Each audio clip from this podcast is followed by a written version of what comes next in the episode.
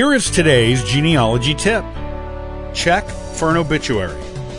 If you can't find a death certificate, such as if your ancestor died before his or her county or state started requiring the issuance of them, look in the old newspapers of the area to see if you can find an obituary. The time and place of the funeral, as well as the burial location, are often revealed in obituaries, even quite old ones. Once you have the name of the cemetery, finding the burial location is usually a simple matter.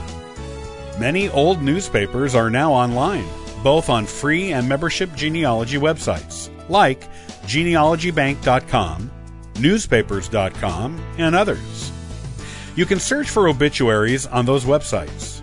If the newspapers from your ancestors' area are not online, you can always go to the local historical society and see if they have records of old newspapers on microfilm.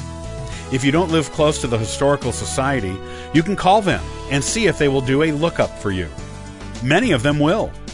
You can also try contacting the newspaper itself to ask where it keeps old issues and how you can search them. You've been listening to the Ancestral Findings Podcast. Be sure to subscribe to our YouTube channel, like us on Facebook, and follow us on Twitter.